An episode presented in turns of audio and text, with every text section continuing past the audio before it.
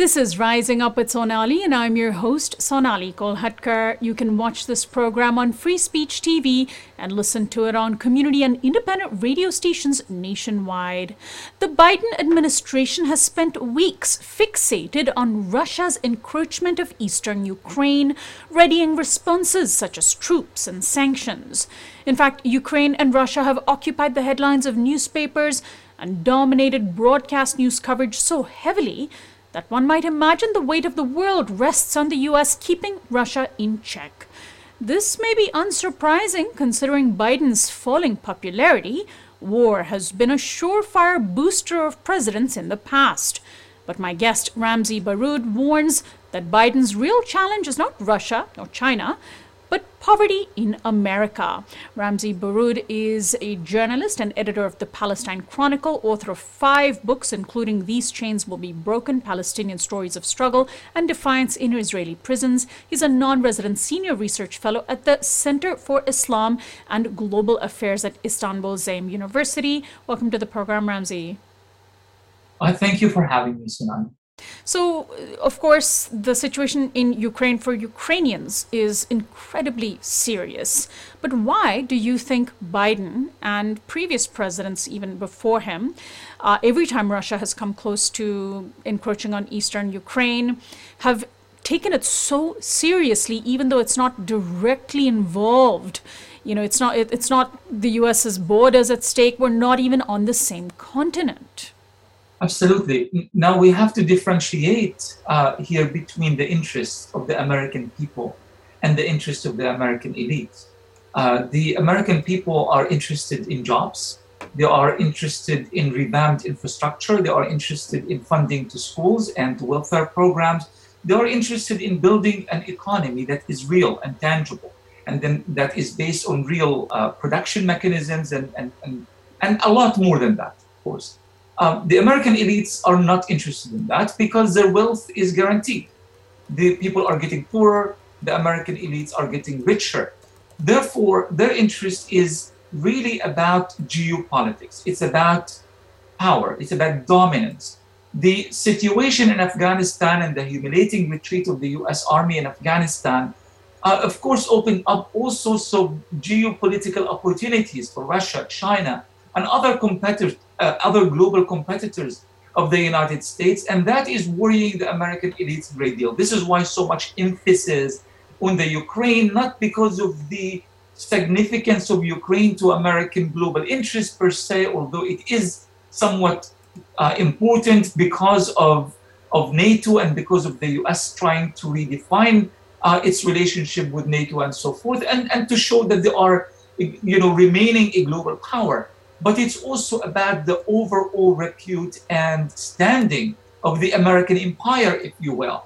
If the Ukraine is easily usurped by Russia, or if the Ukraine fails to join NATO as their latest member, this is going to raise many questions, not just with uh, the leaders of the Ukraine, but questions within NATO itself. Precisely, France, Germany, uh, and, and, and other members who have been putting some serious doubts that, that, that NATO is actually relevant in its current form and that the US remains the global power that it has, you know, uh, claiming to be over the years since the Korea conflict in 1950 until today. So this is very, very important for American elites because it's about leadership and it's about their reputation within the global stage. But does this really factor in for the everyday American? Who is trying to put their lives back together after this horrific uh, uh, pandemic and after all these, you know, nearly a million American dead, uh, and and of course the existing problems that started before COVID and before all of this, which deals with the infrastructure uh, that is dilapidating, with jobs, uh, and and and with uh, social welfare programs and all of this. The promises that were made in the last elections, very little of them, if any, honestly has been delivered. So Biden is in need, and the Biden administration is in need for this major distraction. Ukraine is kind of a God sent sort of situation because everything has to be shelved, everything has to be put on hold until we see what is going on in the Ukraine as far as the administration is, is concerned. And in my opinion, I think the American government has been almost intentionally trying to stop the fire in order for them to prolong the crisis as much as possible. Because as long as they are prolonging the crisis in the Ukraine, as long as they are avoiding answering very, very important questions regarding the, America, the, the US economy. You point out in your piece about uh, Biden needing to take on poverty that his popularity is falling. Um, we have midterm elections in November, where there are, you know, where where the control of the Senate and the House are at stake, and of course there is 2024 and the presidential election looming if Biden were to follow the sort of standard playbook from the George W. Bush era, that war distracts everyone into rallying behind the president, maybe like George W. Bush, he might win a second term, assuming he's going to run. Or do you think he should be taking a lesson from the primary elections in 2016 and in 2020, where we saw Americans? Worrying about things like healthcare much more central to everything else? Um, I think there is uh, absolutely there is that need to kind of whip the public into frenzy. This anti anti-Russian sentiment that we see everywhere now is being expressing itself at at uh, media level, at government level, and now you kind of see it in the street as well. Uh, is is something that followed the the war frenzy that the Trump administration created around China. You remember his numerous emphasis on China, China, China, and the numerous memes in social media resulting from that exaggerated emphasis on China. Well, now we have a, a better opportunity, a greater opportunity to kind of add to that China anti-China sentiment with the anti and, and mix it with the anti-Russian sentiment and to present the US as a nation that is standing for the standing up for democracy, for human rights, for global order, and so forth and so on. But this is, again, it is to distract from the fundamental questions that 56% of all Americans are, inca- are, are, are incapable of producing $1,000 per emergency expenses. 56. So we are looking here not at the underclass, the working class, we are also looking at the middle class as well, that is now subsisting in a semi state of poverty.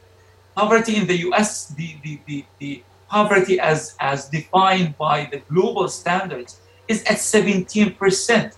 But the situation is a lot worse for American workers. 40, 40% of American workers, according to the Shift Project opinion poll that was uh, reported by NBC News and CNN and many other mainstream media, says that 40% of American workers have gone, uh, uh, have, are, are not only not able to produce more than 400% in emergency money, which is usually a measure that is used to really kind of show the degree of, of economic flexibility for the individual American family. 40 pre- they can only produce 400% of emergency money, but here's the scary part 20% of working Americans, these are people who go to work every single day and they put the hours and they follow the, the, the law and they do everything in their power to survive. 20% of them have gone hungry in the month of December, which is a trend that continues. It happened in January, it's happened in February, and so forth, with very little hope on the horizon that this situation is going to improve. So instead of focusing on actually feeding the 20% hungry American workers and their families, we are spending hundreds of millions of dollars on a conflict that, regardless of how it's resolved in the Ukraine, it will have very little impact on the daily life of the average American, whether workers or not. You point out in your article that the child tax credit that provided some relief to parents for part of last year, which has now expired, which Congress has failed to renew, is having a very serious impact. I mean, it's just amazing that American parents are having trouble um, feeding themselves. But by the indicators um, that we see in the New York Times or the pages of the Wall Street Journal, the economy is booming. How are those two things true at the same time? That's right. That's the, the, the, fascinating part. And this is what I started my article with is that if you are viewing the situation from outside the country, you really get the impression that everything is good and dandy in this country. and then everybody is happy, nobody is going hungry, and and it's just kind of building on this kind of um, uh, you know the, the the media propaganda that have subsisted for so many years that we are you know we we are the best in every possible thing whether in healthcare whether in uh, in, in, in economic sustenance whether in in uh, uh, mortality rate and so forth and so on but once you start actually digging into the details you will realize that the story is is somewhat different the reason that these numbers show that everything is getting back to normal is simply because the rich and the poor and the middle class are all mixed together in the way these economic uh, uh, uh, studies are being conducted. But if we know that the 1% of the richest in this country have doubled or tripled their wealth in, in, in recent years, you will know that the, the, the issue then is not the amount of wealth that is available to everyone. They don't have a problem with that, but the wealth is allocated to a very small percentage of people. And once you start going down on the popular on the popular scale, you start realizing that while the rich is getting richer, the middle class is becoming poorer, and the poor is barely surviving. The kind of jobs that are being added to the market is different than the kind of jobs that give stability, health insurance, full coverage in every possible way. We are talking about fast food types of jobs, services. The service industry is, is exploding because people are returning back after you know, the slowing down in the pandemic. But people are finding jobs in, in, in, in really terrible kind of work conditions, the kind of conditions where, again, you could have a, a job or two jobs and still sleep in your car. This new kind of homelessness that is existing in the US today, and I see it around me. I live in the city of Seattle, which is supposed to be somewhat different than other places. We have the second, the second highest homelessness rate in the country, meaning the kind of the type of people who get evicted from their homes on a daily basis in the city of Seattle. Many of them are working people. They live in their cars. There's a church nearby that around 6 or 7 p.m., the parking lot of that church is completely filled. People sleeping in their cars. They wake up in the morning, they go to work, they come back, and they sleep in their cars the numbers that the New York Times and CNN keep telling us about, that everything is coming back to normal and that the economy is booming, is, is, is true for the wealthiest sector of American society, but is utterly untrue for the middle class and the poorer sectors of American society. Let's talk about the fact that um, you have this fixation on Russia and the Ukraine at the expense of American poverty is likely to pave the way or could potentially pave the way, and I just hate to say this, pave the way for Trump 2024. That's right. And this is why, again, the obsession with Trump. We are reading uh, uh news reports coming from uh, officials within the Democratic Party, and honestly, you don't even need any leaks coming from, from uh, uh Democratic Party officials or Democratic Party elites we actually see the reality displaying itself on TV every single day. It's like Trump has never really lost office, and that Trump is still a, a, a reality in our, our everyday life. And this is this is sad because this is not the responsibility of the president and a political party that controls pretty much major political institutions. The responsibility is not to expose what has happened, that's fine, but that should be left to the legal components of the American government. The, our elected representatives should be working every day in order for them to improve the quality of life for Americans, for ordinary Americans, regardless of what the political party they come from. But this is not happening. There's this great obsession with Trump and the return of Trump and this fear mongering around Trump. And, and, and this is what really brought Biden to power in the first place and they are hoping that Biden would be able to hold on to power for another four years because of this specific uh, element. But if you ask the American people, well, what do you think of this? Is this the proper approach? Well, we can only get what the opinion polls are telling us. According to an opinion poll that came out in July 2021, it tells us that only 12% of ordinary Americans or American people anywhere that actually have faith in their government institutions. They have faith in Congress or have any trust, whether from the presidency all the way to their uh, elected officials at any government level, whether state or local. This is very, very dangerous. 7% of, of those who say that they have faith in the government are Republicans, but only 12 or 13% come from the Democratic Party, which tells you that more or less this is not a party issue. This is an issue that affects, affects American society across the board.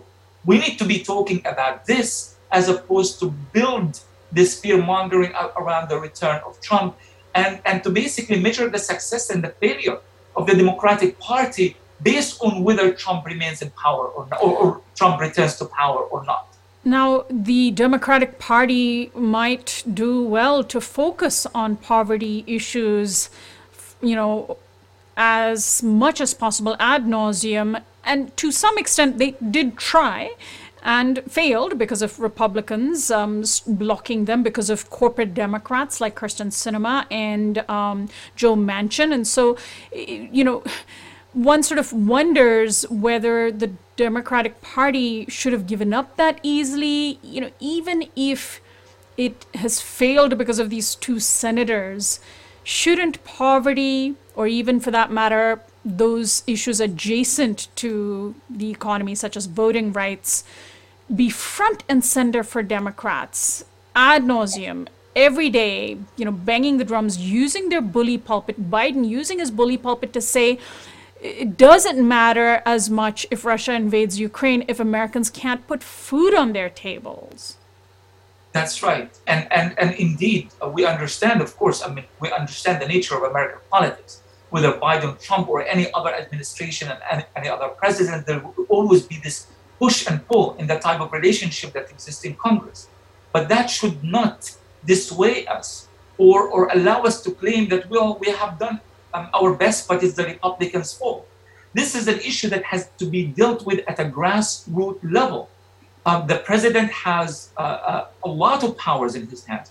The Congress has a lot of, of, of leeway, a lot of margins in which this issue can indeed be placed at the center, at the core of their everyday politics, if that was indeed the intention. But what I worry about is that it seems that we are kind of becoming comfortable with always assigning our failure to someone else's standing in the way.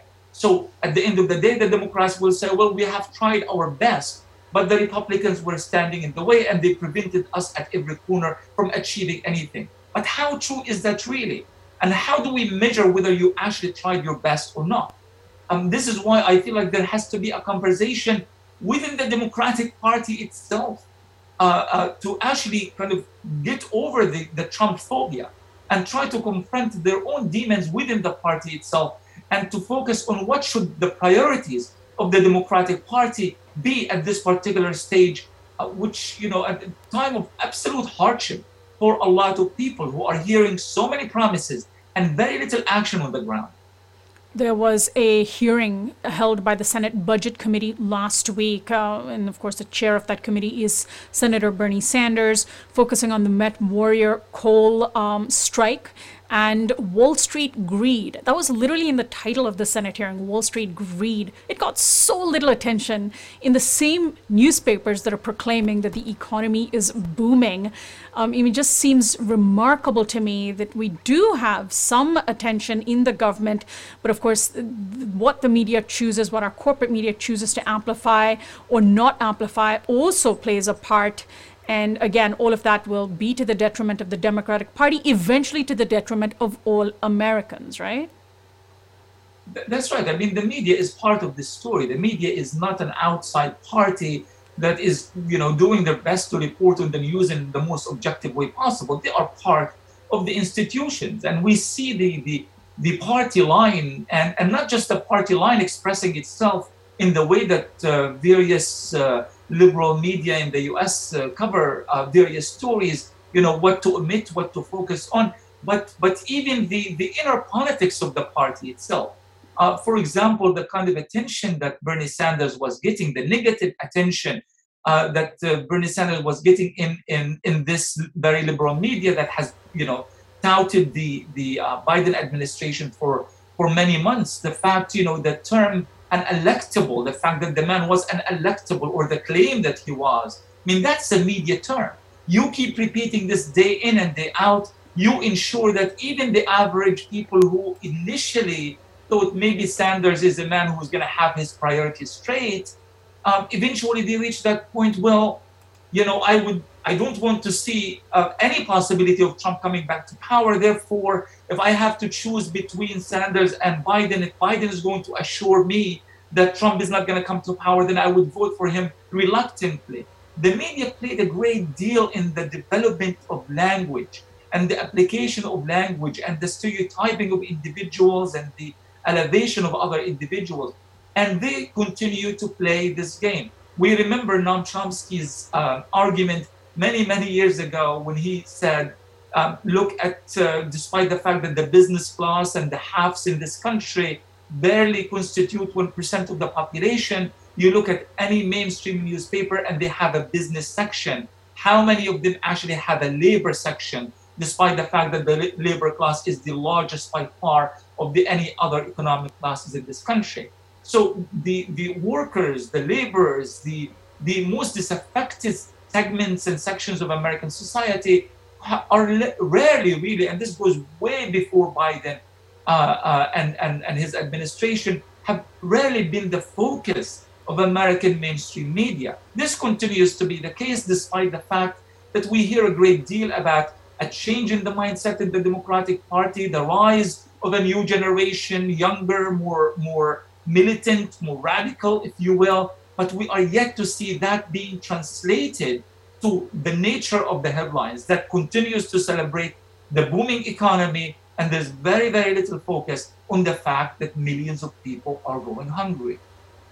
Ramzy, I want to thank you so much for joining us today. We'll post a link to your article from our website so our viewers can share it. Thank you so much. Thank you. My guest has been Ramzy Baroud, journalist and editor of the Palestine Chronicle. He's also an author and non resident senior research fellow at the Center for Islam and Global Affairs at the Istanbul Zaim University. I'm Sonali Kolhatkar. You can access this and other interviews on our website, risingupwithsonali.com, by becoming a subscriber. Find our audio podcast on iTunes and Spotify, and follow us on Facebook, Twitter, and Instagram at RU with Sonali.